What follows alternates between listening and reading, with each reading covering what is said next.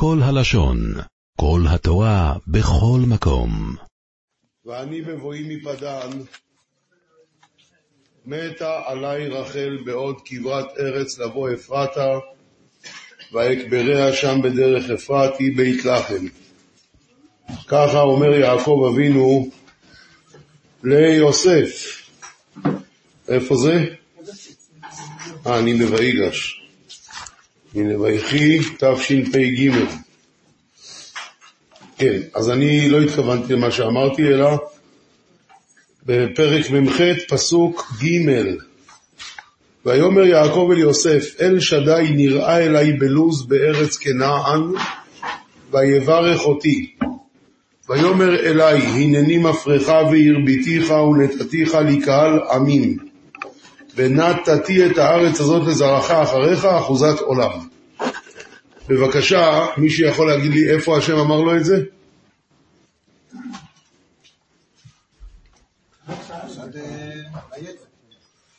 התשובה היא, הוא אמר לו את זה בלוז. השאלה בלוז של פרשת ויצא או בלוז של פרשת וישלח? טוב, בוא נראה את לוז של פרשת ויצא. אדוני, אתה, בוא נראה מה כתוב בפרשת ויצא. פרק כ"ח, פסוק, אמ, פסוק י"ג והנה השם ניצב עליו, ויאמר, אני השם אלוקי אברהם אביך ואלוקי יצחק הארץ אשר אתה שוכב עליה, לך אתננה ולזרעך, והיה זרעך כעפר הארץ, ופרסת ימה וקדמה וצפונה ונגבה, ונברחו בך כל משפחות האדמה ובזרעך. איפה כתוב כאן, והיית לי קהל עמים? איפה זה כתוב? אז בואו נדלג לפרשת וישלח, הלו"ז שהוא חוזר מארץ, מארץ אה, חרם. בואו נראה מה כתוב שם.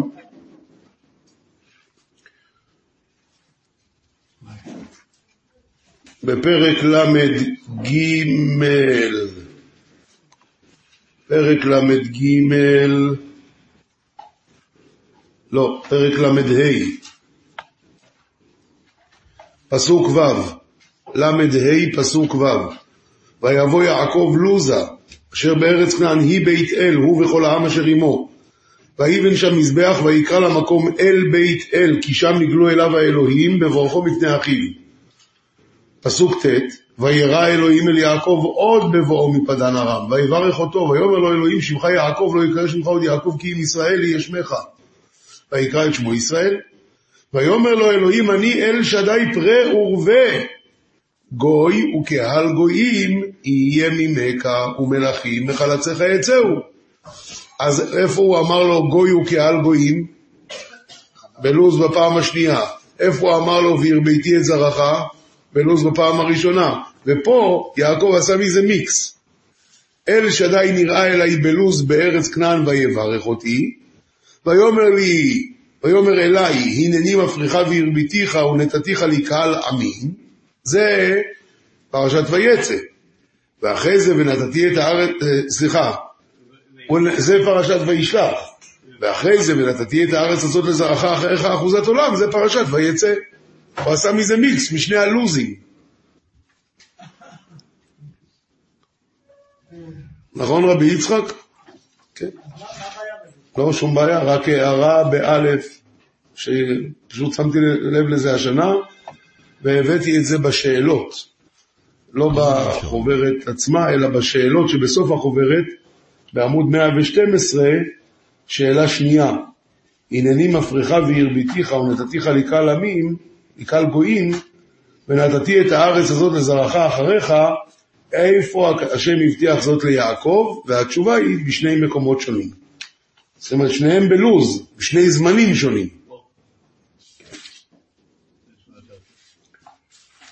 עכשיו, אה,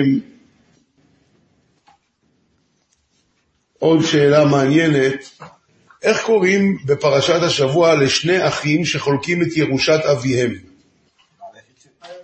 כל הכבוד. בעלי חיצים, ויסתמו, וימררו ורובו, ויסתמו בעלי חיצים. אומר רש"י בשם התרגום, פלגותה, שחוצים איתו את הירושה. אז שני האחים שחולקים ירושה נקראים בעלי חיצים. סתם ידיעה מעניינת. שאלה אחרונה, והיא נשמתו צרורה בצרור החיים. מי אמר לך שיש דבר כזה שנקרא צרור החיים?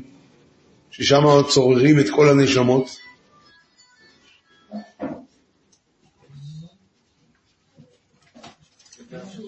הרב ארלנגר אומר שזה רשום. איפה? לא, לא, פרשת שבוע. פרשת שבוע. כשהוא גמר לברך את הילדים שלו בפרק מ"ט,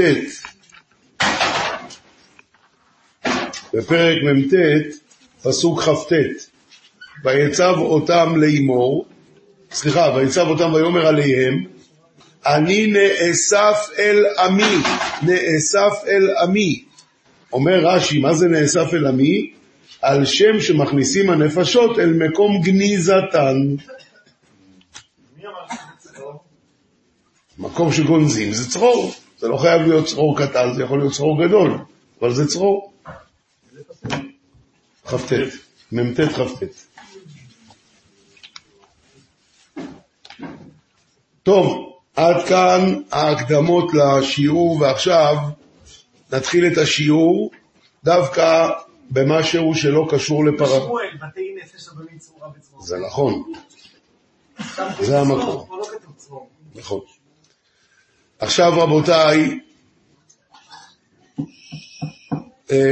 אני רוצה להתחיל עם משהו שלא לגמרי קשור לפרשת השבוע.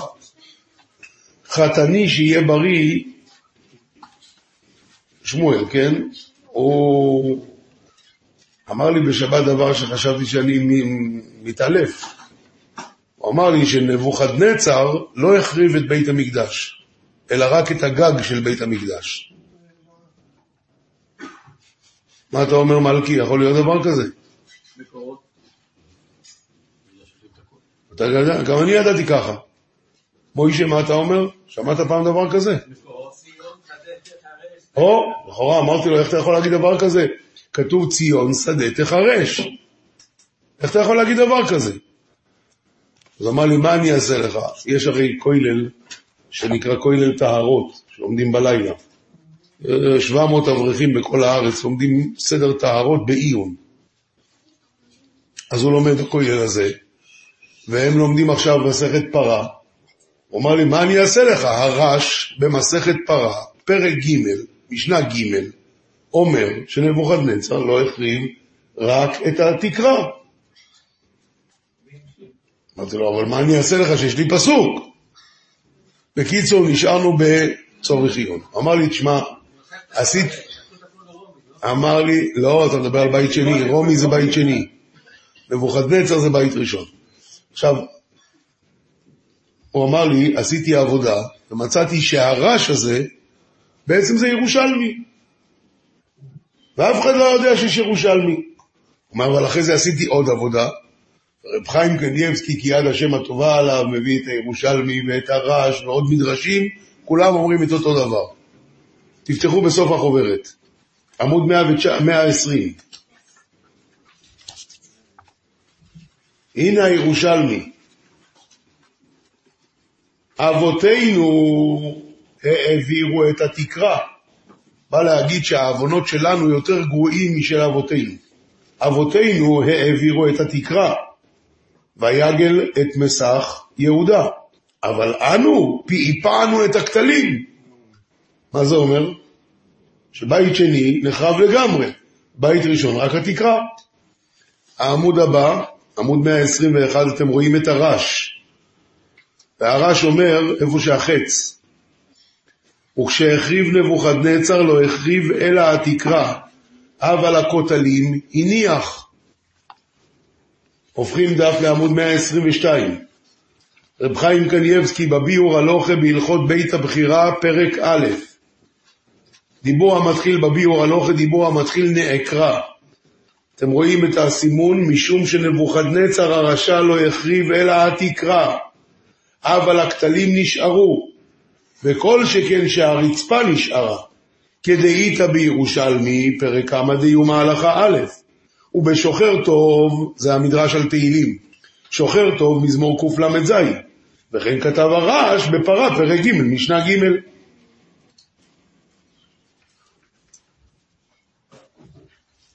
מה אתה תגיד עכשיו רב מוישה?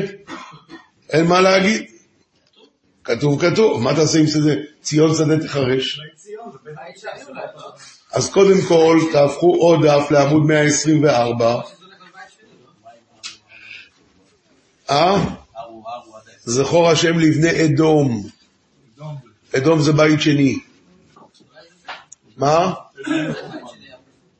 מה, ציון שדה תחרש זה הולך על בית ראשון.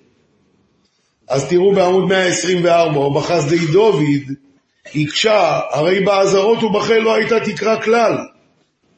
ובמקום שהייתה תקרה, היינו ההיכל, אז כתב בחסדי דוד, שאי אפשר לומר שהרחיבה תקרה והניח הכתלים. שהרי כתוב שהציתו ההיכל והיה הולך ודולק. ותו, מקרא מפורש הוא, ציון שדה תחרש, והר הבית לבמות יער. יסיים החסדי דוד, אם כן דברי הרש נפלאו ממני. אבל אנחנו יודעים שזה ירושלמי גם, ומדרש תהילים. זה לא רק רש, רש, רש לבד הוא גם כן ראשון. ודאי שידע את כל הפסוקים האלה, אבל מה עושים פה? אז קודם כל, מי, מי תירץ כאן שאולי ציון זה לא, זה לא בית המקדש? אתה אמרת? אז כן, אמר לי הרב ברונפמן שהוא מצא ב... לא זוכר איפה, שאולי יש לחלק שציון זה ירושלים ולא בית המקדש. אולי.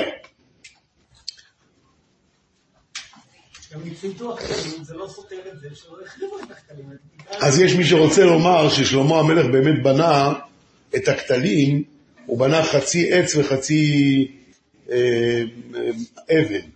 אז העץ נשרף והכתלים נשארו. אבל אחרי כל הדיבורים האלה, אמר לי הרב ברונפמן שהוא מצא, יש לכם את זה בעמוד 125, הרב רב חיים פרידלנדר בשם המהר"ל מפראג. הוא עושה מזה עסק אחר לגמרי. הוא אומר, הוא מביא קודם את הירושלמי הזה וזה, ואחרי זה הוא אומר, כי הראשונים, הכוונה בבית ראשון, אשר בשביל חטאם נחרב הבית, אין זה רק העברת התקרה, שלא היה לפניהם במוחש חורבן הבית, שתאמר שלא היו חפצים בבית. כי חטאם שהיה גורם להחריב הבית, דבר זה נקרא העברת תקרה בלבד. והאחרונים אשר ראו לפניהם חורבן הבית ואין עושים תשובה להחזיר הבית, הם זכיים שאינם חפצים בבית, מאחר שיש לפניהם במוחש חסרון הבית, ואינם עושים תשובה להחזירו. זאת אומרת, עכשיו הוא מסביר את חיים פרידלנדר. הראשונים... נו. רגע, רגע, רגע. רגע, רגע, רגע. תסתכל הלאה. מסביר רב חיים פרידלנדר. הראשונים לא האמינו באפשרות החורבן. אפילו על הגויים נאמר לא האמינו מלכי ארץ וכל יושבי תבל כי יבוא צר ואויב בשערי ירושלים. לכן גם דיברו נגד הנביאים שחזו מראש את החורבן, כיוון שלא ראו במוחש את החורבן, היו בטוחים שלא תיתכן אפשרות חורבן. אם כן לגבם מתבטא החורבן בעיני חז"ל רק כהעברת התקרה. לא שבאמת לא נשבר בית המקדש, באמת נחרב לגמרי. הכאבון שלהם היה הרבה פחות מאשר בבית שני. כי הם לא האמינו שבכלל יש אפשרות כזו. לכן הם לא עשו תשובה. לכן הם בזו את דברי הנביאים. מה אתה אומר, יחרב בית המקדש? לא יכול להיות. הוא אומר לך, תראה, גם הגויים לא האמינו. הרי לא האמינו כל מלכי ארץ כי יבוא צר ואויב בשערי ירושלים. לא האמינו. לא יכול להיות. לכן הם לא עקרו את בית המקדש משורשו. החטאים שלהם לא נחשבים שעקרו את בית המקדש משורשו. אבל האחרונים בבית שני, שראו במוחש את החורבן וידעו שישנה אפשרות לחורבן הבית, ובכל זאת לא השתדלו להתפלל ולשוב בתשובה, זהו חורבן יסודות הבית, כי לא רצו בבניין בית המקדש. זה יכול להסביר את הירושלמי, אבל לא את הרש. למה? כי שם זה מפורש. אם זה הפסוק האחרונים החריבו זה, זה הראשונים זה, אתה יכול להסביר את זה בתור אינים. אני אה, מסכים איתך, ולא מהטעם שאמרת. כי הירושלמי, אתה יכול להגיד שזה משל, שזה רעיון, שהראשונים היו פחות גרועים, שהם החריבו רק את התקרה, אז הוא מסביר לך את הרעיון. הרעש מביא את זה בהלוכה. בהלוכה זה לא רעיונות. אז לכן אני מסכים איתך, אבל לא מהטעם שאתה אמרת, אלא מטעם אחר. טוב, עד כאן מוריי ורבותיי, החלק הזה, שהוא מעניין מאוד, ועכשיו נעבור לפרשת השבוע, פרשת, פרשת, איזה? ויחי, מאיפה אתה יודע, יש לך רוח הקודש?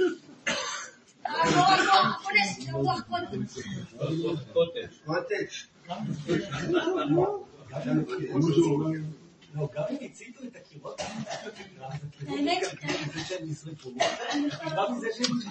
לא, יש כאן עוד נקודה שלא לא, לא אמרתי, אבל הגמור בזבוכים אומרת,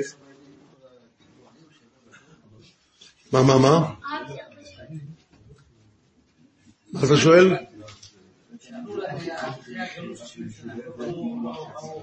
או, יותר גרוע. אז בדיוק מה שהתחלתי להגיד. הגמור בזבוכים אומרת שאת הקירות של בית המקדש הם ידעו לפי היסודות שהם ראו. היסודות נשארו. משמע שלא הקירות, רק היסודות. המזבח, הגמרא שואלת איך הם ידעו איפה המזבח. אבל משמע שלא היה קירות. אז אני אומר עוד פעם, לפי התירוץ הזה של המהר"ל, אז הכל בסדר. כן, הוא החריב הכל. רק זה רק נחשב ככה. יכול להיות שבמשך השנים, ה-70 שנה גם נחרב. תעלה, כאילו, ש- הוא נבוכד- נבוכדנצר לא החריב, אבל כל אלה שבאו אחריו. מי זה בא אחריו? 52 שנה, לא יודע, בתשעת 52 שנה עוף לא פרח בארץ ישראל. לא היה פה כלום. ושתי בא לאחשוורוש, אומרת לו, מה אתה רוצה לבנות? לעצור באמצע. נו, אז הוא כבר בנה. כן. כובש התחיל את הבנייה. אלה שהיו לפניו. היו לפנים את בית המקדש. אז, בא בא הבן שלו, בן אדם, לא יודע מי שזה לא יהיה. טוב, עוד שהם גם החריבו כבר, עוד יותר. או שדלאי טבעי, ש-52 שנה אתה לא מתחזק חומה, הוא נופל. כן, חומה נופלת 50 שנה, אתה לא מחזיק אותה? כמה זמן עומד הכותל המערבי? למערבי יש נס, אף אחד לא יכול להחריב אותו. טוב, והכותל הדרומי? לא. טוב, מוריי ורבותיי, תודה רבה לכם. עכשיו נעבור לפרשת השבוע. ויחי יעקב בארץ מצרים, אומר רש"י, פרשה זו סתומה. למה? לפי שברגע שיעקב מת, נסתמו עיניהם, ליבם, עיניהם וליבם של ישראל מצרת השעבוד. אז אומר הדעת סופר, הדעת סופר אומר שיעקב רצה לגלות את הקץ, ונסתר ממנו. מה, מה פירוש לגלות את הקץ? זה לגלות את הדמות. אז אומר הדעת סופר, הוא רצה להגיד להם, קץ זה 190. רצה להגיד להם, לא, זה רק אה, פחות 190 שנה ממה שדובר. ה-400 שנה זה יהיה רק 210. רצה לגלות להם את הקץ. אז נסתם ממנו. למה נסתם ממנו? אם הם היו יודעים שזה רק 210 שנים, אז אחרי 200 שנה, הוא היה להם הרבה יותר קל השעבוד. נכון? ואז לא היה משלים קושי השעבוד. קושי השעבוד זה מה שהשלים. אם אתה יודע שזה הולך להיגמר, זה כבר פחות קשה. לכן נסתם ממנו. ולכן ברגע שנפטר יעקב אבינו, נסתמו עיניהם וליבם של ישראל מצרת השעבוד. למה? כי הם חשבו שזה יהיה באמת 400. מעין מה שאומרים למה השם לא גילה לאברהם אבינו איפה ארץ ישראל. זאת אומרת שהוא הולך לארץ ישראל, אמר לו לך לך, לך. למה? כי אז גם בפסיעה האחרונה זה קשה כמו הפסיעה הראשונה, כי הוא לא יודע שזה האחרונה. אז אותו הדבר פה, אם הם היו יודעים שיש פחות 190 שנה, כבר לא היה קושי השעבוד שישלים. עכשיו, אפילו ברגע האחרון, היה אותו הקושי. כן, אה, יש לי- כל מיני דברים שעם ישראל העלו? כי איך פעם חשבנו מתי הגאולה ואז הם יצאו 30 שנה לפני טעו בחשבון? כי הם כנראה ידעו מתי הקץ, אז הם חשבנו מתי הקץ. קודם כל, הם לא ידעו מתי הקץ. שהרי כשמשה רבינו בא, הם לא רצו לשמוע אליו, כי אמרו לו, זה עוד לא הגיע הזמן. עכשיו אתה שואל, אז למה בני גד כן ברחו 30 שנה לפני הזמן?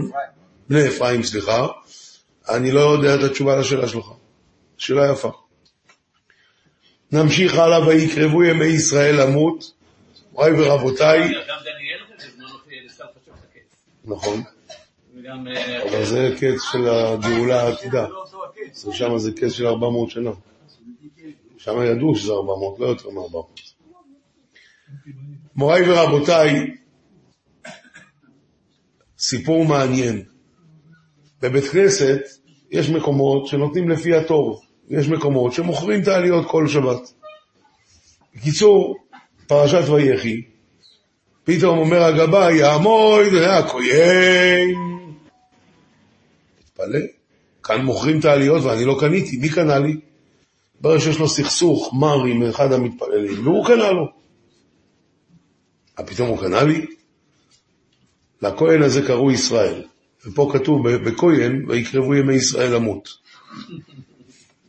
לכן הוא קנה לו. עכשיו הוא לא, הוא לא רצה לעלות. למה, מה הוא, שיקראו לו ויקרבו ימי ישראל למות? מצד שני, כתוב שמי שקוראים אותו לעלות לתורה ולא עולה, מקצרים לו ימיו ושנותיו, זה ביזיון לתורה. אז הוא שאל, הוא שאל את הרב זילברשטיין, והרב זילברשטיין אמר שאין לכהן לחשוש מלעלות לעלייה זאת, זה עמוד 12, אלא יחשוש לדברי הגמרא במסכת ברכות, שזה חס ושלום מקצר ימיו, ויעלה לתורה, והקדוש ברוך הוא יאריך ימיו ויקוים בו, כי היא חייך לאורך ימיך. לא, וגם ויקרבו 147 זה לא כזה גרוע, כן?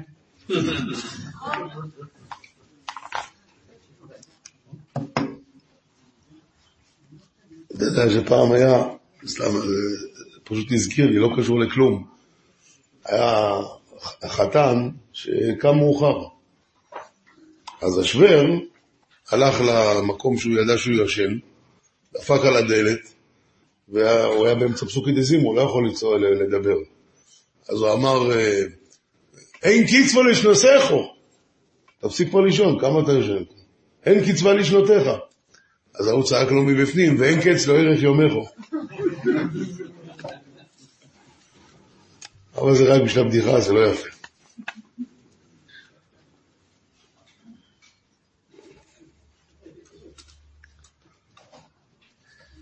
טוב, נעבור לשלב הבא, עמוד 20, שלח לי הרב בן ציון סנה, משהו שבאמת גם אני לא שמתי לב, וגם הוא אומר שהוא לא שם לב לזה עד השנה.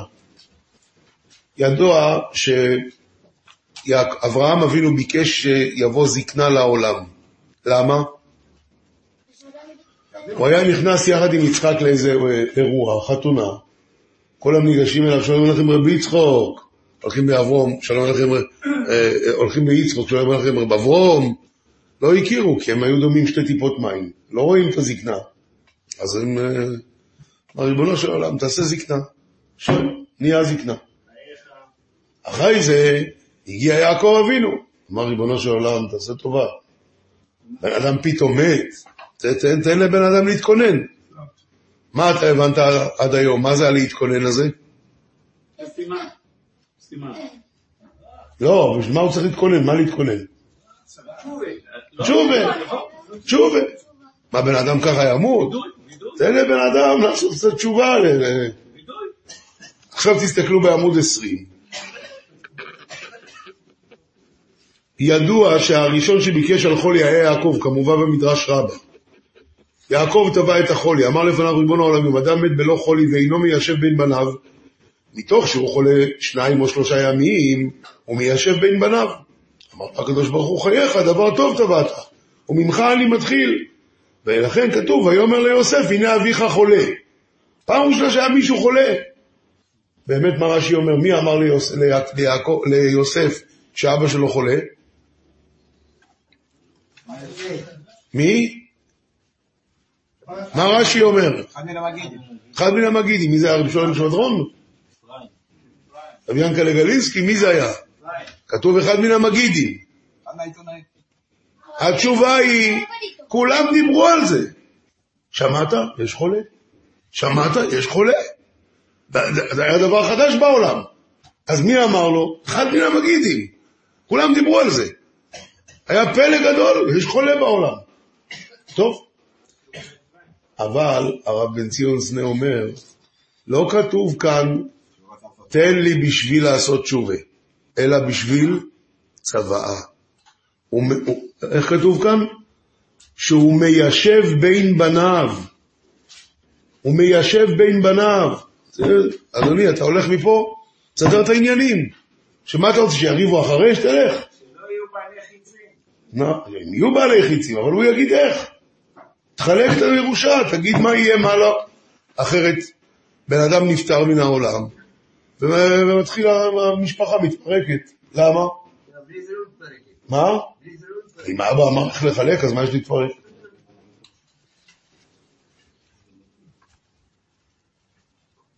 זה מאוד מאוד יפה, מאוד, דיוק מאוד יפה. מאוד יפה. עכשיו, אה, ויהי אחר הדברים האלה, ויאמר ליוסף, הנה אביך חולה.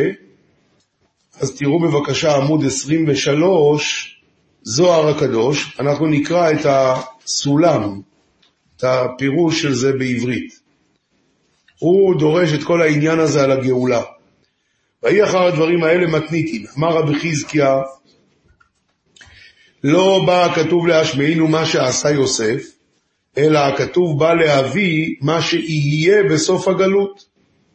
שכל אלו יהיו לסוף המניין שנמנע, דהיינו לסוף ששת אלפים שנה.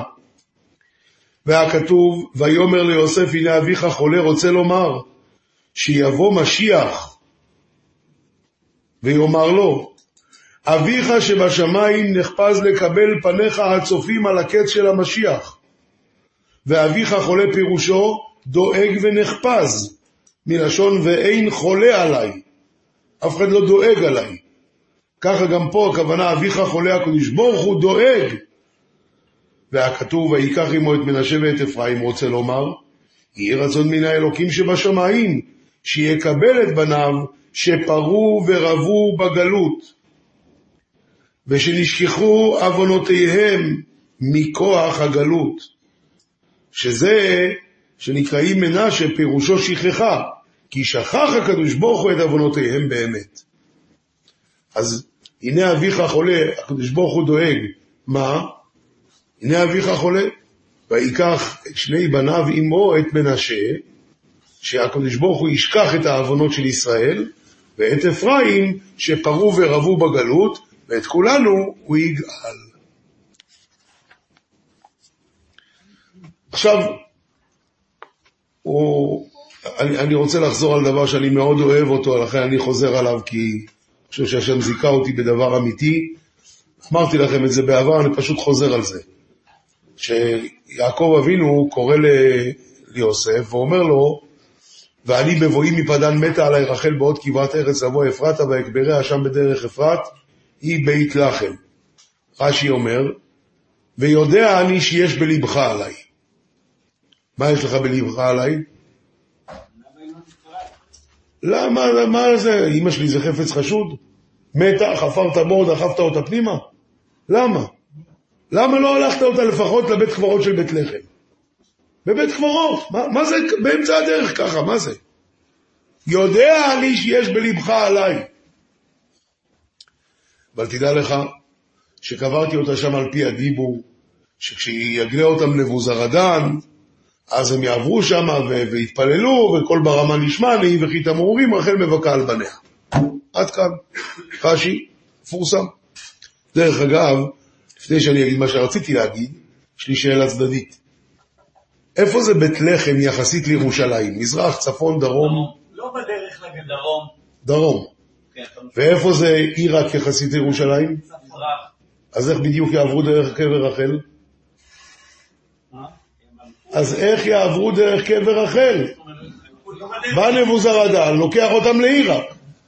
מירושלים לעיראק. הם ירדו לכיוון הירדן. ירדו דרך, ירדו לדרך אפרת, ומשם הלכו מבט. לא, למה, למה? למה לא הלכו דרך באר שבע? הווייז טעה בדרך. למה? אם זה דרום וזה, וזה מזרח, אז הם בכלל לא אמורים להגיע לשם. טוב, שאלה צדדית, לא התכוונתי לדבר על זה. עכשיו בואו נעבור לדבר העיקרי. אבל אם הוא בא מהדרך הזאת לירושלים, אז סימן שזה כנראה היה מספיק. מי אמר שהוא בדרך הזאת? למה היא נקברה שם? למה היא נקברה שם? אם היא שם. אם זה כנראה יעקב היה אבינו דרך, בא היה מעיראק לפה דרך... אה, יפה, לא חשבתי על זה. הרי גם יעקב אבינו בא מעיראק, והוא בא דרך שם. שם היה כביש. אז כנראה שגם כשילכו, ילכו דרך שם. יפה, רעיון יפה, לא חשבתי על זה. יפה מאוד. יפה מאוד. עכשיו, יש לי שאלה. יש, כמה זמן עבר מפטירת רחל עד פטירת יעקב אבינו? נעשה חשבון פשוט. רחל נפטרה, יוסף היה בן שבע. בן שבע עשרה מכרו אותו, אז כבר עברו עשר שנים. 22 שנה הוא היה במצרים, אז כבר עברו 32 שנים. ואז הגיע יעקב, והיה שם 17 שנים. אז כמה הגענו? 49 שנה. יש לך בן יוכי, שאתה הכי הכי אוהב אותו מכולם. יויסף זה הבן זקוני, עם כל תורתו הוא נתן לו, וזה וזה. עכשיו, אתה יודע שיש לו בלב פצע. למה קברת את אמא שלי כמו חפץ חשוד? למה הוא לא סיפר לו את זה? או לפני הלוויה, או בשיבה. מה הסוד הגדול? קדוש ברוך הוא אמר לי לקבור אותה פה. למה הוא השאיר את זה 49 שנה? והוא אומר לו, ואני יודע שיש בלבך עליי. אז אם אתה יודע, למה שתקת?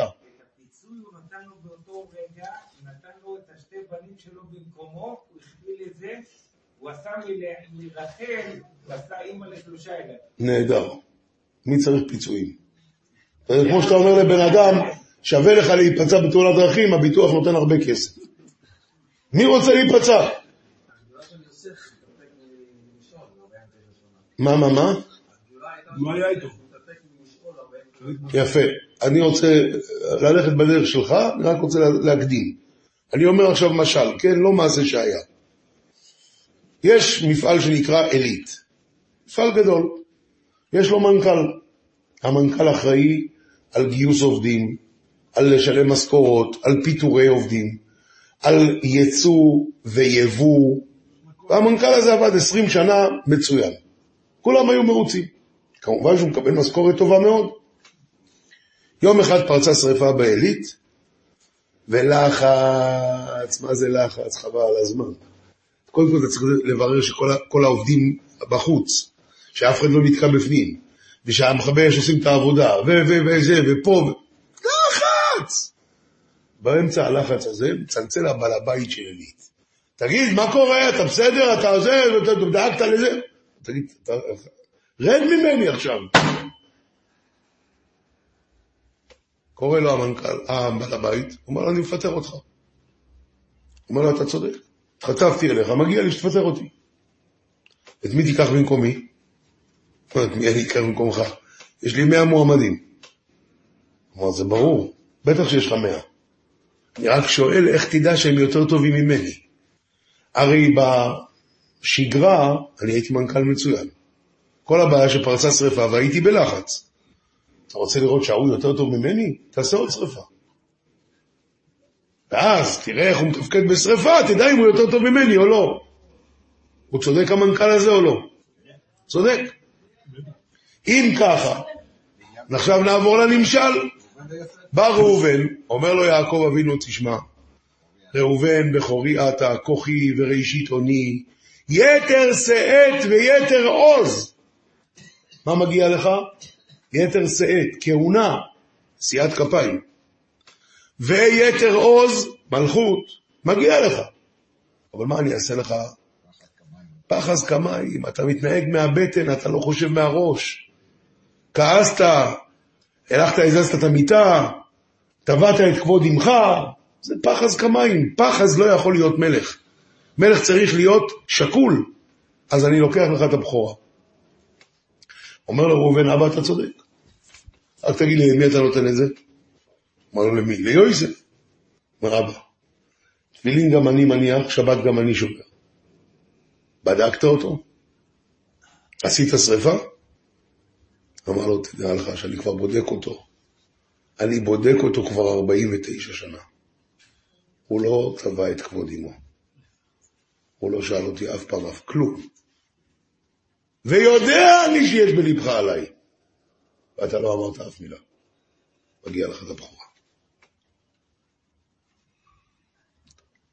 ממילא עכשיו יתורץ עוד פושייה חמורה שכולם מדברים עליה. בתחילת הפרשה הוא קורא ליוסף, אומר לו תקבור אותי בארץ ישראל, תשבע לי על זה. נשבע לו. ואז, ויהי אחרי הדברים האלה, ויאמר ליוסף, הנה אביך חולה, הוא בא עם שני הבנים שלו, אומר לו יעקב, אני נותן לך ששני הבנים האלה יהיו שבוטים. למה הוא לא אמר לזה קודם? כשהוא ביקש שיקבור אותו? התשובה היא, עכשיו הוא אומר לו, אני עושה אותם שבוטים, ואני אגיד לך למה אני עושה אותם שבוטים. כי אני בבואי מפדן מתה עליי רחל, ואתה לא שאלת אף שאלה. לכן מגיע לך שהם יהיו שבוטים, אני נותן לך את הבכורה. לכן רק פה הוא אומר את זה. רגע אחד. מובן? לא אמרתי לכם את זה אף פעם? בטח שאמרתי. למה? בשביל לבחון אותו, אם הוא תובע את כבוד אמו או לא. שרפה. הרי ראובן תוך כמה דקות לא עמד בלחץ. הוא 49 שנה ממתין. עכשיו רבותיי, יש לי שאלה. בואו, בואו נסתכל רגע ביחד על מה שהוא אומר לראובן. פרק מ"ט פסוק ג' ראובן בכורי אתה, כוחי וראשית אוני, יתר שאת ויתר עוז, אומר רש"י. יתר שאת, ראוי היית להיות יתר על אחיך בכהונה. שאת זה לשון נשיאת כפיים, ויתר עוז במלכות, כמו וייתן עוז למלכו. ומי גרם לך להפסיד את כל אלה? פחז כמים, הפחז והבהלה, אשר מיהרת להראות כעסך, כמים הללו הממהרים למרוצתם. לכך, אל תותר, אל תרבה ליטול כל היתרות הללו שהיו ראויות לך. בסדר? מובן? הלו. אז מה היה מגיע לראובן? כהונה ומלכות. עכשיו, הוא לקח לו את הבכורה. למי הוא נתן? ליוסף. מי קיבל את, הבכור, את המלכות? יהודה. מי קיבל את הכהונה? אז מי אמר לך שהוא העביר את זה ליוסף? את הבכורה הוא הביאו. איזה בכורה? אתה אומר שבכורה זה אומר כהונה ומלכות. את הכהונה הוא נתן ללוי, את, הבכ... את המלכות הוא נתן ליהודה, מה יוסף קיבל? היוסף, מה שיוסף קיבל בסך הכל, אולי זה לא סך הכל, כן, אבל זה שיש לו שני שבוטים, ששני הבנים שלו נהיו שבוטים. יכול להיות שזה היה מגיע, גם, גם זה היה מגיע לראובן. יפה. אבל אני שואל באיזה זכות קיבלו יהודה את המלכות ולוי את הכהונה? למה דווקא הם? כי תמיד אמרו, לקחת, יעקב לקח את, ה, את, ה, את הבכורה מראובן, נתן את זה ליוסף. לא, הוא לא נתן את זה ליוסף. חילק את זה לשלוש חלקים. חילק את זה לשלוש חלקים.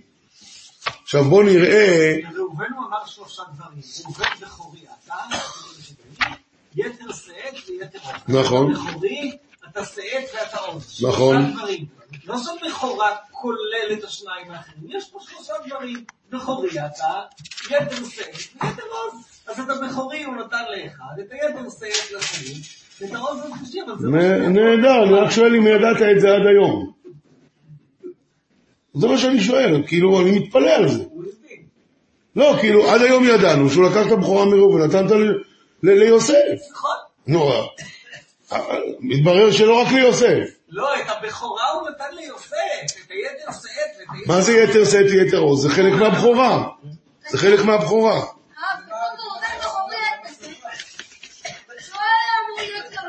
ליוסף. 49 שנה ליוסף עושה מבחר להביא לו את האפרת ומנשה ואת הכהונה ואת המלכות בלי שרפות. נו.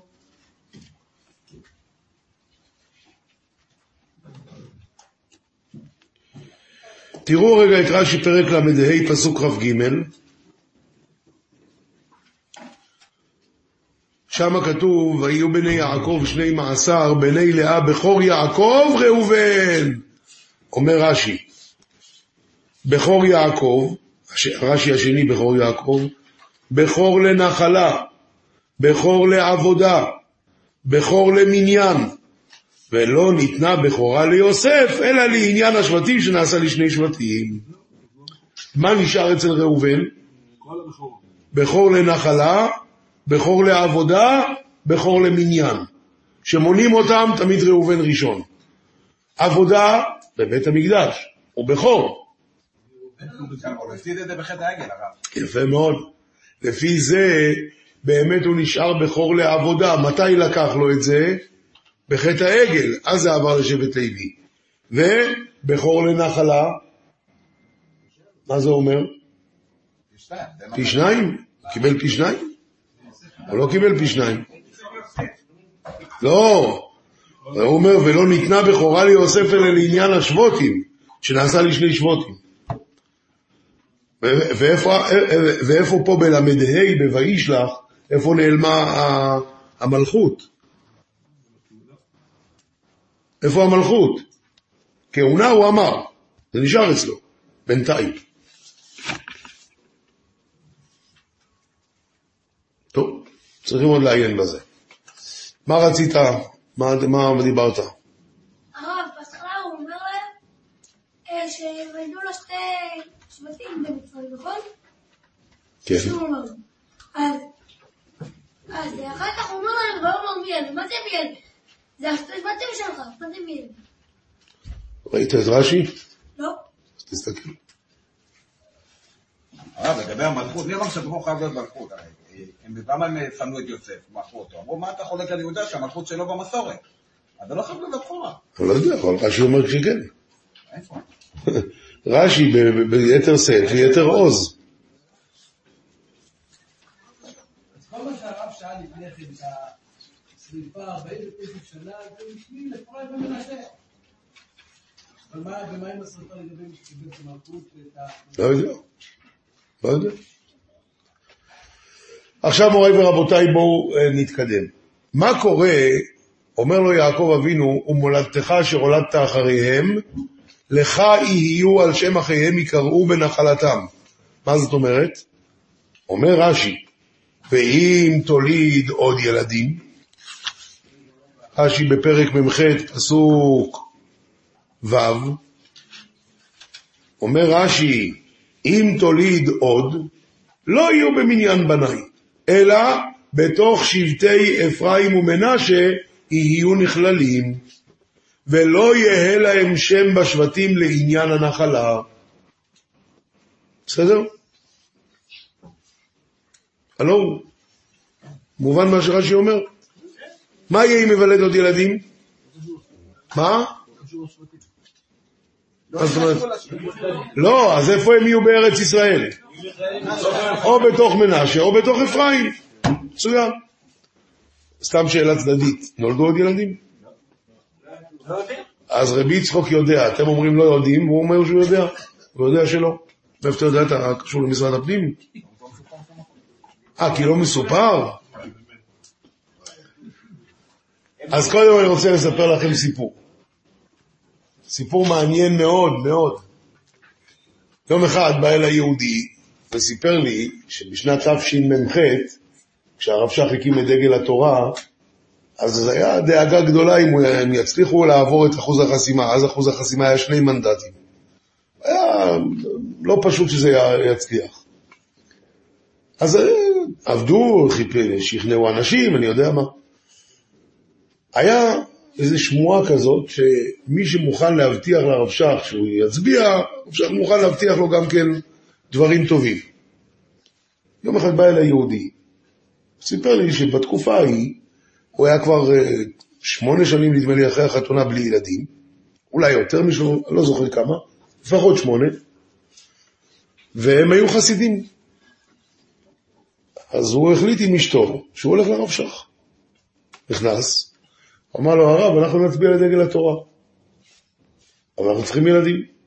אז הרב שך אמר, השם יעזור שיהיה לכם ילדים. אז אמר, אבל הרב, לא בשביל זה אני באתי. שהשם יעזור, הוא רוצה הבטחה. אמר לו, איך אני יכול להבטיח לך דבר כזה? אז הוא התחיל ללחוץ. אמר, הרב, זה לא רק אני, הגיסים שלי גם יצביעו. אבל שהרב יבטיח לנו. ולחץ ולחץ. בסופו של דבר הוא אומר לי, פתאום הרב שך נהיה אדום. אמר לו, יהיה לכם ילדים. הוא אומר לי, זה היה כמו שעשיתי כבר את הברית. היה ברור לי לגמרי שיהיה לנו ילדים. הוא אומר, יצאתי מהבית שלו, רצתי הביתה, וכשהגעתי הביתה נזכרתי ששכחתי את המכונית ליד הבית של הרב שך. זאת אומרת, היה כל כך ברור לי. אומר, הגעתי הביתה, אמרתי לאשתי, אפשר לקנות עגלה, אפשר לקנות הכל. יש לנו ילדים. ותשעה חודשים אחרי זה נולד לו בן. אבל אז נהייתה לו בעיה. מה הייתה הבעיה? הם שלוש שנים קודם נסעו לרבי שמעון בר יוחאי, והתפללו, ונדרו נדר, שאם ייוולד להם בן, יקראו אותו שמעון, על שם רבי שמעון בר יוחאי. כן, זו סגולה מקובלת, שהרבה אנשים עושים את זה. עכשיו, מה קרה בשלוש שנים האלה? אבא שלה נפטר. והיא רוצה לקרוא, הם אשכנזים, ושאצל האשכנזים קוראים רק אחרי הפטירה. היא רוצה לקרוא על שם אבא שלה, אבל הם נדרו שמעון. מה עושים? אז אם היו באים לשאול אותך, היית אומר, התרת נדרים. טוב, נרשום את זה לפנינו. הוא לא ידע, גם וגם זה לא פתרון, כי החזון איש אוחז שגם וגם זה לא אותו שם. הקיצור, אומר לי, היה קשה להיכנס לרב שך, נכנסתי לרב שטיינמן. סיפרתי לו את כל הסיפור, אמר, זה סיפור מאוד יפה, תחזור עליו עוד פעם. סיפר פעם שנייה. גמר לספר פעם שנייה, אמר לו, מאוד יפה הסיפור, תחזור עליו עוד פעם. אחרי הפעם השלישית, אמר לו הרב שטיימן, אז הוא אמר לך שיהיה לכם ילדים, לא ילד. אז יהיה לכם ילדים. אז עכשיו תקרא שמעון, והרבה בתור תקרא על שם השוור. הוא סיפר לי כשהיו כבר שבעה ילדים. מה יש? צדיק בירך אותך, ילדים, אז זה ילדים. זה לא ילד. עכשיו, הרב שך לא, הרב שטיינמן, הרב שטיינמן לא המציא את זה. הסיפור מתחיל עם החופץ. רבי ישראל זלמן, תראו בעמוד, אה, תראו בעמוד 20 ו... 20 ו-30. 30. בעמודה השמאלית, זה מתוך הספר איילת השחר של הרב שטיינמן, שמעתי שהגרז מלצר, רבי זלמן, ביקש מהרב שך שיבקש מהחופץ חיים ברכה לזרע של קיימא עבור חתנו הגרין. וזכו להיפקד. ואחר כך שאל רבי זלמן את הרב שך, האם החופץ חיים בירך שיהיה לו בן בלשון יחיד או בלשון רבים? וענה שבירך בלשון רבים. אמר אם כן יהיה עוד, וכך היה. זאת אומרת, זה לא המצאה של הרב שטיינמן. למה? כנראה שהרב שטיינמן שאל אותו שלוש פעמים את הסיפור, כי הוא רצה לראות אם הוא מספר את זה תמיד עם, בלשון רבים. זהו. למה אני מספר לכם את זה פה? אם יעקב אבינו אמר לו, ומולדתך אשר הולדת אחריהם לך יהיו, אז היה עוד ילדים או לא? מה השאלה בכלל? מה השאלה בכלל? ברור שהיה עוד. יעקב אבינו אמר, מולדתך אשר הולדת אחריהם לך יהיו. מה, אם החופץ חיים אומר אז זה ככה, אז, אתה שואל יעקב אבינו? ואכן, הרמב"ן סובר שהיו לו עוד ילדים. למה שהם יהיו מוזכרים? מה? הם ראשי האבות. הרב, הרי ספרו אותם במדבר. איפה מופיע? בן של אפרים, או אח של אפרים, הוא לאן הוא שייך? לא יודע, שאלה טובה. לא, שאלה טובה. לא הרב שטיימן, הרמב"ן. הרמב"ן?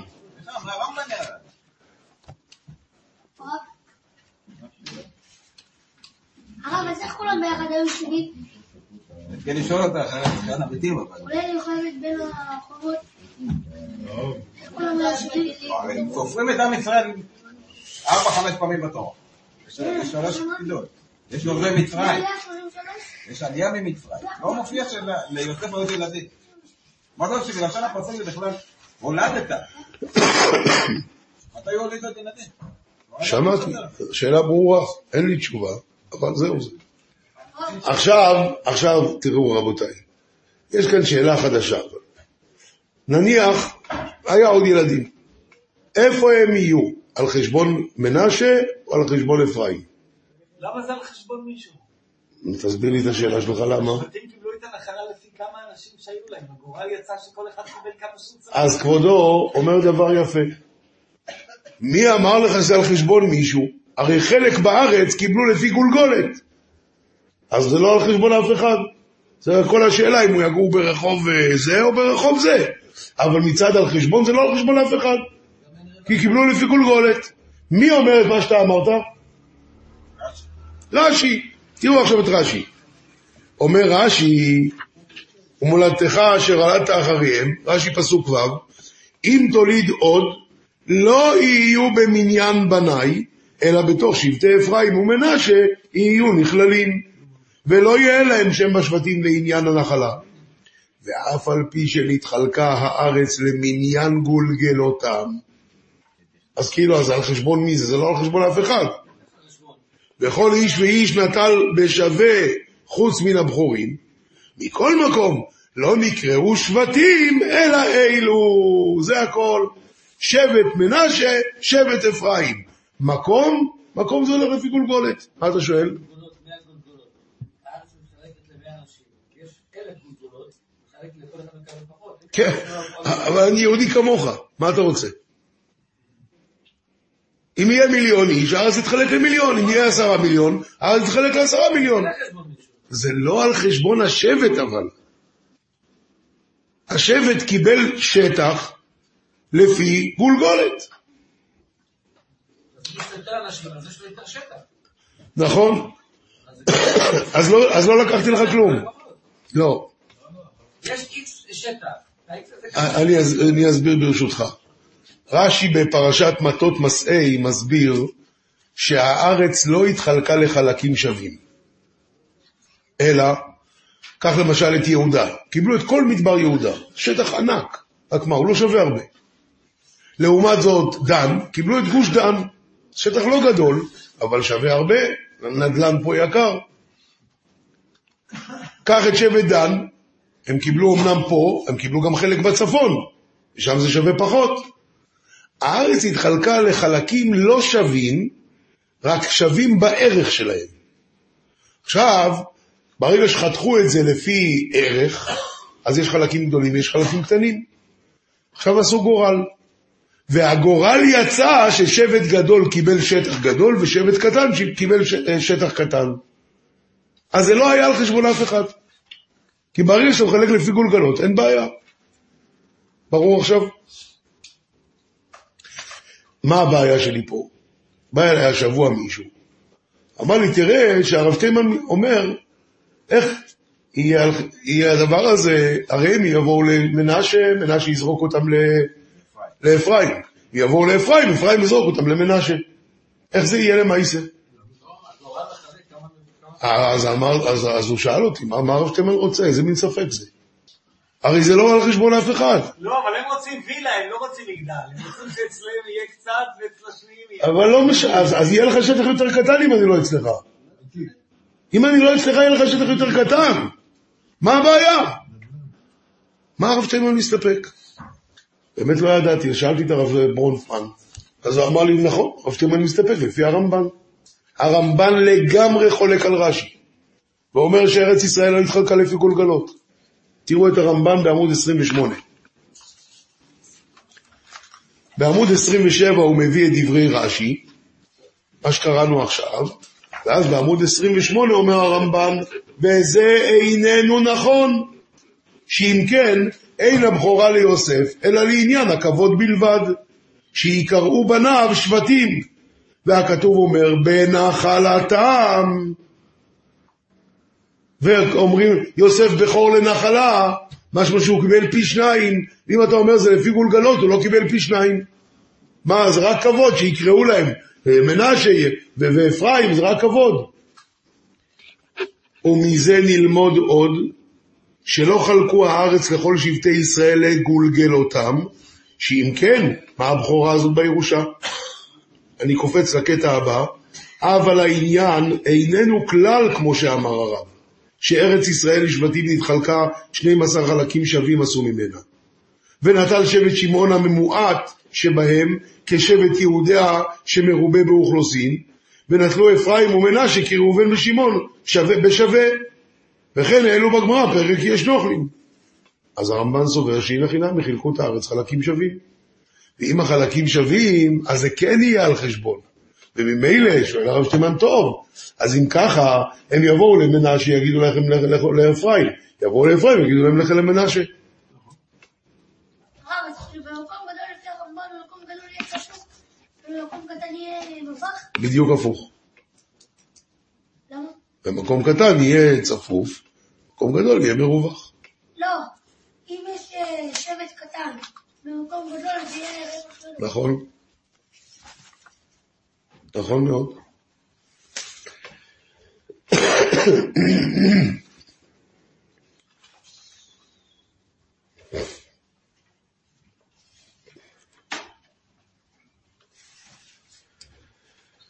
נעבור עכשיו לעמוד 39.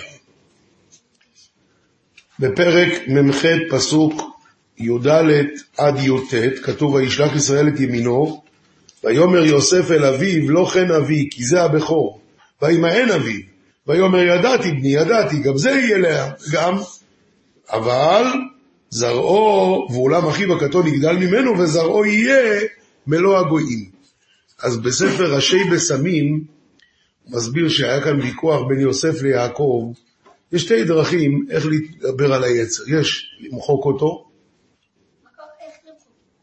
לא להתייחס אליו. ויש לשעבד אותו, לשעבד אותו לטוב. למשל, גאווה, דרכי השם גאווה ליבו. למשל, אה, כעס או שנאה, אמר דוד המלך, הלא משנאיך השם אשנא, ובהתקוממך את קוטט, תכלית שנאה שנאתים, לאויבים היו לי. אז יש כל, כל תכונה, אתה יכול לקחת אותה לעבודת השם. שאלה מה יותר טוב, למחוק את היצר הרע או, או לשעבד אותו. יוסף חשב שלמחוק יותר טוב. לכן הוא שם את מנשה, כי נשני אלוקים, לשכוח מהיצר הרע, שם אותו בימין. הוא יותר טוב. אבל יעקב שם את היד ימין שלו על אפרים. כי יפרני אלוקים בארץ עוני. יפרני אלוקים בארץ עוני, הדבר הזה שנקרא יצר הרע, ממנו לפרוט ולרבות. איך הוא לקח, אז מה עשה יוסף? אמר לא כן אבי. אמר לו ידעתי בני ידעתי. תדע לך, גם הוא יהיה לעם וגם הוא יגדל. גם למחוק את היצר הרע זה שיטה. אבל זרעו יהיה מלוא הגויים. זה שמשעבד את היצר הרע, יצליח עוד יותר.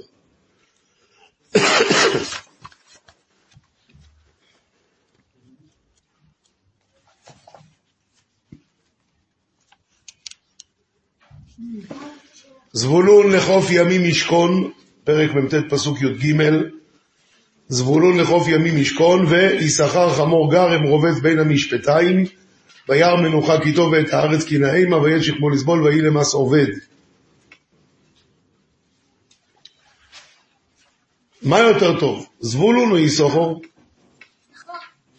יששכר. למה? כי הוא לומד תורה. אז שאלו פעם, ככה מספר רב נוסון גישטטנר, זכר צדיק לברכה, שאלו פעם, אה, מה עדיף, עשירות או חוכמה? אמר החכם, ודאי שחוכמה. שאלו אותו, אם עדיף חוכמה, אז למה החכמים מכבדים את העשירים והעשירים לא מכבדים את החכמים?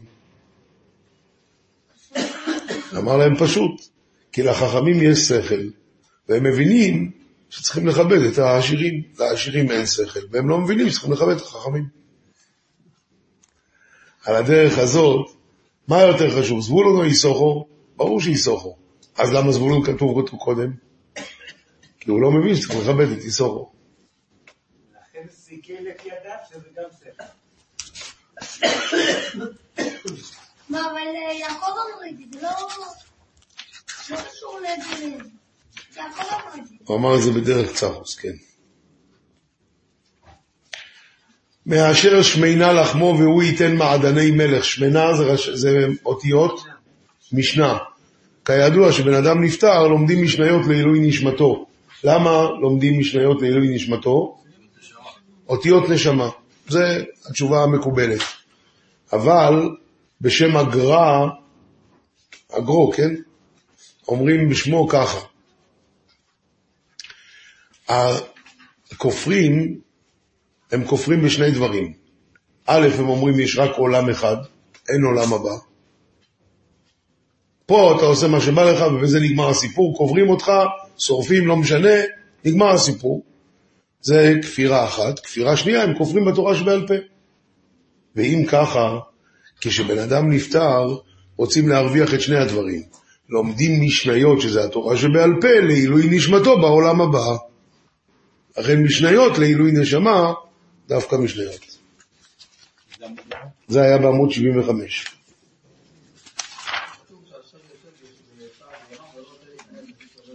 אברהם אבינו. לא אולי? אברהם אבינו זה גמרא במסכת העירובין. יושב על פתחו של גיהנום ולא נותן למי שנימול. לא נותן לו להיכנס. אברהם אבינו.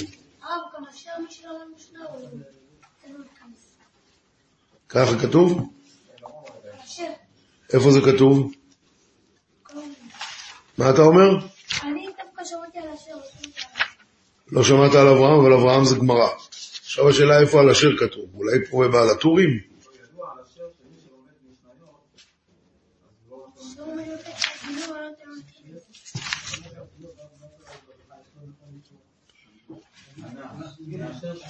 לא יכול להיות, אני לא זוכר עכשיו. יכול.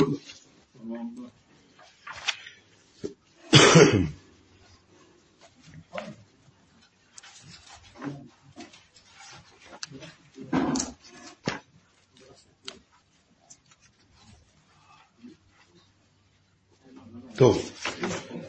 אה, אה, יש כאן עוד נושא אחד שחייבים לדבר עליו. מדרש תלפיות אומר את זה? מה? אה, מדרש תלפיות אומר שאשר יושב על פתחו של גיהנום ומי שלמד משניות לא נותן לו להיכנס. טוב מאוד. עכשיו יש כאן עוד נושא אחד שחייבים לדבר עליו. רבותיי, האם, האם, האם השפחות בלהה וזלפה היו במצרים או לא? אתה אומר היו. מאיפה אתה לוקח את זה? יש רש"י כזה, ש- שבלהה אמרה ל- אמרה ל- אומרים לו, אבינו תביא חטיבה לפני מותו, ציווה את זה ל... זה רש"י אומר את זה? רש"י לא אומר את זה. לא, את. טוב, טוב, תודה רבה. מה אתה אומר לא? למה לא? אתמול לא היה לנו שיעור. שבוע שעבר, מה אמרתי? את.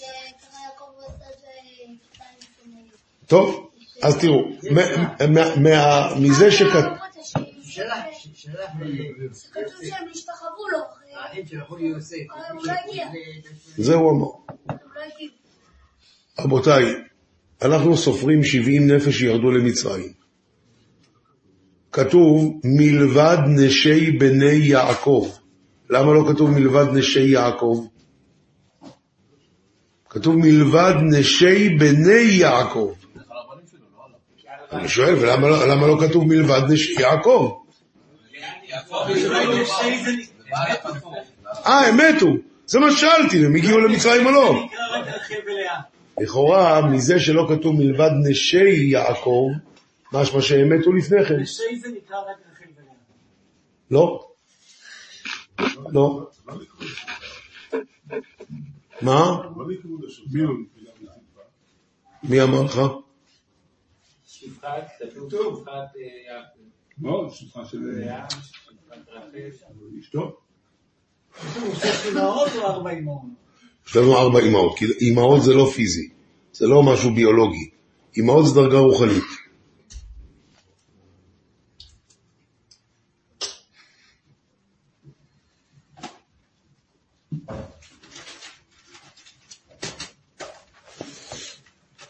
תזכיר לי איך כתוב בפרשת וישב.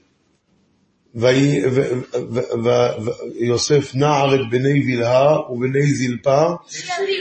תודה רבה. אז כתוב נשי. אז למה לא כתוב שהם ירדו למצרים מלבד נשי בני יעקב? רואים שהם לא ירדו למצרים. כתוב מלבד נשי בני יעקב, לא כתוב מלבד נשי יעקב. סימן שהם לא ירדו למצרים, הם מתו קודם כנראה. מצד שני, אפשר לומר שהשבוטים הרי התחתנו עם התאומות שלהם, ולא כתוב אותם במניין השבעים. לכן כתוב מלבד נשי בני יעקב, הכוונה לתאומות. שהם לא מתו, אבל לא, לא ספרו אותם. לעומת זאת, נשות יעקב, לא. הן בכלל לא מופיעות כי הן לא מזרעו. אז אפשר לומר, לומר ככה, לא יודע למה, לא יודע, את דינארי כן סופרים. זה אומר שהם לא ירדו למצרים. ורש"י אומר שמזה שלא מוזעים שספרו את התאומות, סימן שהם מתו. הקיצור, זה קצת אה, בלאגן. מה שכן, מה? לא ירדו למצרים. לא ירדו, אז מה הם עשו? נשארו בארץ ישראל לבד? כן. הרב, מי מתחת המדינה? פעם רש"י אומר שנודע... מוריי ורבותיי, אבל תסתכלו בעמוד 91. בעמוד 90, אמר, מה שאמרתי עד עכשיו נמצא בעמוד 90, אבל בעמוד 91, מדרש תנחומה, פרשת צו, אתם רואים שכשמת יעקב, ויראו אחי יוסף כי מת אביהם, מה עשו? הלכו אצל בלהה, ואמרו לה, היכנסי אל יוסף ואמרי לו, אביך ציווה לפני מותו לאמו. אז בלהה כן הייתה. אז נשארנו נבוכים. כן הייתה או לא הייתה. גם יש לנו, שנייה אחת, יש לנו גם את הרש"י בפרשת וישב, שיעקב גער ביוסף ואמר לו, מה החלום הזה אשר חלמת, אבוא נבוא אני ועמך ואחיך, אמא שלך הרי מתה, ולא היה יודע שהדברים מגיעים לבלהה שגידלתו כאימו. אז משמע שכן הגיע. בקיצור, זה עדיין אין ולאו ורפיה בידי. כשירדו היא לא באה, יכול להיות שהיא באה בשלב... באוטובוס נפרד, מטוס פרטי. מה אתה אומר? בארץ קבר של זלפת ובילה.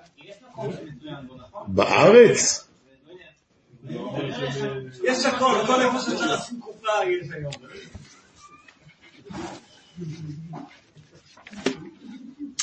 לא, לא, לא, לא, לא, לא, זה לא צחוק. עכשיו אני נזכר שהשבוע הרב ברונפמן אמר לי, מאיזה מדרש או משהו, שכן, יש קבר שבלהה וזלפה, וגם עוד, עוד נשים. בטבריה? ועוד נשים.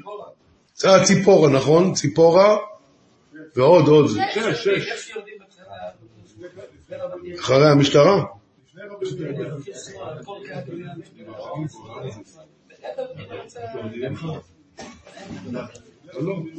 טוב, השאלה כמה זה מוסמך הקבר הזה. כי לא מהאריזל. האריזל זה מוסמך. הרב מוצפי מביא את זה בספר? כן. שהאנשים שלו באו, אה, לא. טוב, עכשיו תראו רגע, איך רואים אותו, אתם איתי? איפה זה? איזה פרק? פסוק ז' ויצוו אל יוסף לאמור, אביך ציווה לפני מותו לאמור, כה תוסף, אנא פשע אחיך וחתם, כי רעה גמלוך, ועתה, אנא לפשע עבדי אלוהי אביך. יוסף בדברם אליו. לילה טוב לכולם, חלומות פז. אף אחד לא הקשיב. אני קורא עוד פעם. כל יוסף, אנא שנא פשע אחיך וחטאתם כי רעה גמלוך, ועתה שנא לפשע עבדי אלוהי אביך, כי יוסף בדברם אליו. בדברם אליו, אתה אומר לי זה בלעה את זה? הם באו אחר כך. לא, הפסוק הבא, הפסוק הבא הוא גם אחיו ויפלו קיווה. אז מי היה קודם? לפחות לא בלעה. אם זה בלעה, אז מה יש? מה יבכי יוסף בדברם אליו? וישת לאמור אביך ציווה לפני אותו לאמור, זה היה בלהה.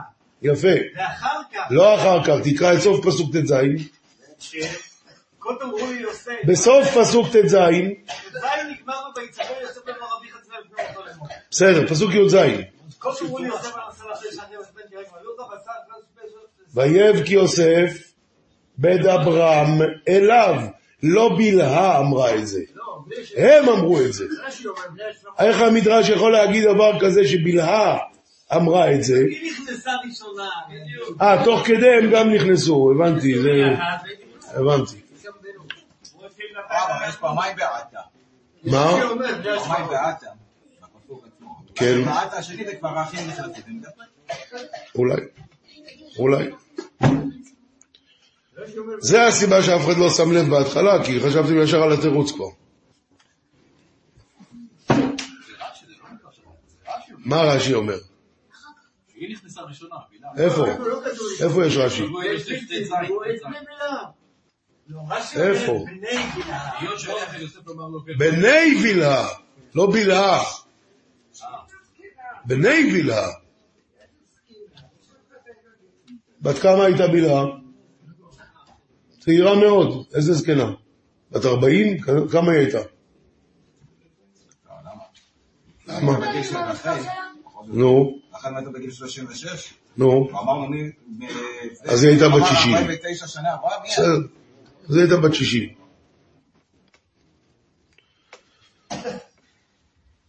יותר מ- 80 ומשהו. אם 49 שנה עבר מאז... אה, 49 ועוד 36, כמה זה? אה, זה 80, אתה צודק. בכל אופן, הם אמרו לו, ועתה שנא לפשע עבדי אלוהי אביך. מה זאת אומרת? למה הם שינו את הכתובת? בהתחלה הם אומרים שנא פשע אחיך. אחרי זה הם משנים. ועתה שנא לפשע עבדי אלוהי אביך. זה רש"י. זה רש"י אומר, אבל יש כאן תוספת. אלוקי אביך ראשי תיבות, אי לאו היי יומא, כמה יוסף איכה בשוקה. אם לא תסלח, אז מי אתה בכלל? אי לאו היי יומא, אביך ראשי תיבות, כמה יוסף איכה בשוקה. אתה לא סולח, אז מה אתה שווה? אתה לא מסוגל לסלוח. אז יש אה, שני דברים אחרונים שאני רוצה להגיד לכם, וזהו להיום. הדבר הראשון, שהוא לא הזמין אותם לסעודה. למה הוא באמת לא הזמין אותם לסעודה? כי עד עכשיו היה אבא. אבא ישב בראש השולחן, אמר יוסף, שב פה, יהודה, שב פה, ראובן, שב פה. לא היה לאף אחד שום אה, מה להגיד. אבא הוא האבא. ברגע שאבא נפטר, מה נעשה עכשיו? נושיב את יהודה בראש ויוסף יושב שני לו? איזה צורה יש לזה, הוא המלך של מצרים. נוסיף את יו- יוסף בראש ויהודה שני לו, הוא הרי המלך. אמר יוסף, אז בואו נאכל כל אחד בבית שלו. הבא להביא שולחן עגול. אה? הבא להביא שולחן עגול. זה הסיבה, אבל על זה אני רוצה לספר לכם סיפור מזעזע. הבאתי את זה בחוברת פה בעמוד... אה, כידוע, הנה בעמוד 87 והלאה. כידוע, רב אהרון קוטלר היה גדול הדור בזמנו, איש גדול מאוד מאוד מאוד, והוא לקח לחתן לביתו את רב ברל שוורצמן. רב ברל שוורצמן היה גאון הגאונים. אתם יכולים לתאר לעצמכם שאם רב אהרון קוטלר לקח אותו, אז, אז היה, היה, הלמייסה, בייסת אלמוד, כן. ולמייסה, הזיווג לא עלה יפה, התגרשו. זה גאון יותר מדי גדול. התגרשו. עכשיו, כשהוא, לקח, כשהוא נהיה חתן של רב אהרון קוטלר, הוא כמובן אה, גר באמריקה לידו, והוא לקח אותו בתור הרב שלו, מה שהוא אומר, כל שאלה שיש לו שואל את רב אהרון קוטלר, ומה שהוא אומר זה קדוש, קדוש, קדוש. עכשיו הוא התגרש, הוא בא לארץ. שלושה חודשים לפני פסח, הוא אמר לרב שלמה הופמן, שאצלו היה גר, לא יודע מה לעשות. אמר לו, מה הבעיה? הוא אמר, מה אני עושה לליל הסדר? והגעתי אותו לבינכו. מצד שני, מה, זה כנראה הילדים עוד היו קטנים. לא שייך להביא אותם לארץ, באמת לא בתנאים של הימים ההם. לא יודע מה לעשות. אז הוא אמר, מה הבעיה? כמו כל שאלה, תשאל את השבר. אז הוא כתב לו מכתב. עכשיו, הוא פחד שעד שהמכתב יגיע לשם ועד שיגיע חזרה, כבר לא יהיה לו זמן לנסוע לאמריקה. אז הוא אמר לרב שלמה הופמן, תשמע, אני שולח מכתב ואני נוסע לאיטליה. איטליה, יש לי אצל מי להיות, ואז כשאתה מקבל את התשובה, תודיע לי. אם כן, אז אני נוסע ישר לאמריקה מאיטליה, ייקח לי פחות זמן. אם לא, אני חוזר לארץ לפסח. תראו, תראו את, המח... את התשובה של רב אהרון קוטלר. עמוד 89. המכתב הגיע, ורב שלמה הופמן פתח אותו, והיה כתוב ככה: אכן כן, סבורני כי הצד שמצוות עשה היא המוטלת עליך לקיים, מצוות והגדת לבנך, גם בחג הפסח הבא עלינו לטובה, על אף ריבוי המעכבים. ואף אני בעזרת השם אעשה את שלי להועיל ולסייע בזה. אשר על כן, הוריתי בביתי ובישיבתי, שבליל הסדר דהשתא נהיה כולנו מסובים בהיכל ישיבתנו הרוממה, ברוב עם, והוריתי לצרף עוד מספר אורחים מבחוץ, כדי שלא ייווצר ולו במשהו רגע של אי נעימות. רבם קוטר. לא בן אדם, לא מלאך, הרבה מעבר. והדבר האחרון, סלח נא לפשע. היה, יש, שיהיה בריא, גמח גדול בירושלים של... אה, איך?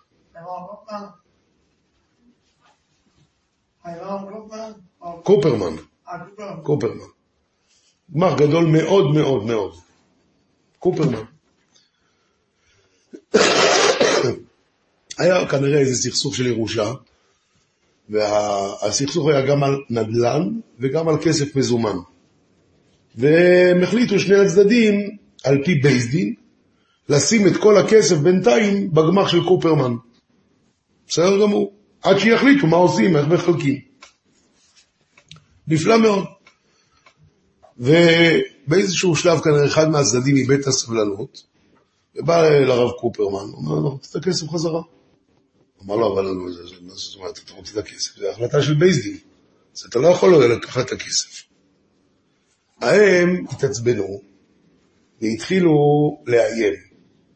ואחרי זה גם התחילו לממש את האיומים, והוציאו שם רע לגמ"ח בכל העולם. שלא מתנהל ביושר וכולי. זה היה נורא ואיום. והוא בא לרב שטיימן לשאול אותו מה לעשות. אז הרב שטיימן אמר לו, אתה מתנהג לפי דין תורה, אין לך מה לפחד. הגיע ערב ראש השונה, הוא עוד פעם בא וזה, אז הוא אומר לרב שטיימן, הרב, אני מחויב לסלוח להם. ערב ראש השונה, אני צריך לסלוח להם? אז הוא אמר לו, מה השאלה? אז אמר, אבל הרב, יש חלק אחד שאני לא חייב לסלוח להם, שהם הוציאו עלי שם רע. אתם יודעים, בתפילה זכה אומרים, סולח לכולם חוץ ממי? כן, מחלטה נגדי, ועל שם רע לא חייבים לסלוח. מה זה, יאללה. אז תראו, בעמוד 100 ו... 100. 100.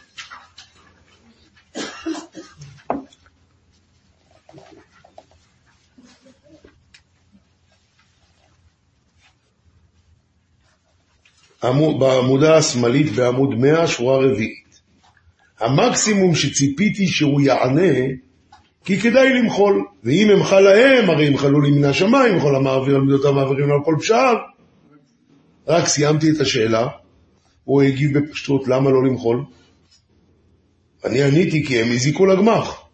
אנשים לא יכניסו כסף, אנשים יוציאו פקדונות מהגמ"ח. אז הוא אמר לי, וכי אתה קבלן של הקדוש ברוך הוא שהתחייבת להביא לקדוש ברוך הוא סכום כזה וכזה מדי שנה בגמ"ח? ואם לא, הוא מפטר אותך? ניסיתי בדרך אחרת ואמרתי, ישנו דבר אחד שבוודאי אינני צריך לסלוח להם. בכך שהם הוציאו עלינו שם רע בארץ ובגולה, והרמו כותב בהלכות יום הכיפורים, שהמוציא שם רע על חברו, אינו חייב למחול לו. הוא חייך כדרכו במתיקות, ואמר, את הרמו הזה גם אני מכיר. ולמרות זאת אני אומר לך, למה לא לסלוח? ישבתי מנהמת לי, ליבי, הרי הם עושים לנו נזקים גדולים, מוציאים שם רע עלינו בכל מקום, כיצד אסלח להם? פנה אליי רב אהרון במידת האמת האופיינית לו. מדוע אינך רוצה לסלוח להם? היות ואתה רוצה שתהיה, ואז הם יענשו מן השמיים, ואז מה יהיה? אביסה לנקום. ועשה את הטעם הטוב שבנקמה. זה לא טוב יש בגללך. הגמרא אומרת שלא מכניסים אותו במחיצתו. ואז הרים קולו, תעשה לעצמך טובה, תוציא אותך מהתמונה. הקדוש ברוך שלהם טוב ממך. הם בלב שלם, ואת... סלח נא לפשע עבדי אלוהי אביך. לילה טוב לכולם, שבת שלום. עולם שלם של תוכן מחכה לך בכל הלשון, 03 617 1111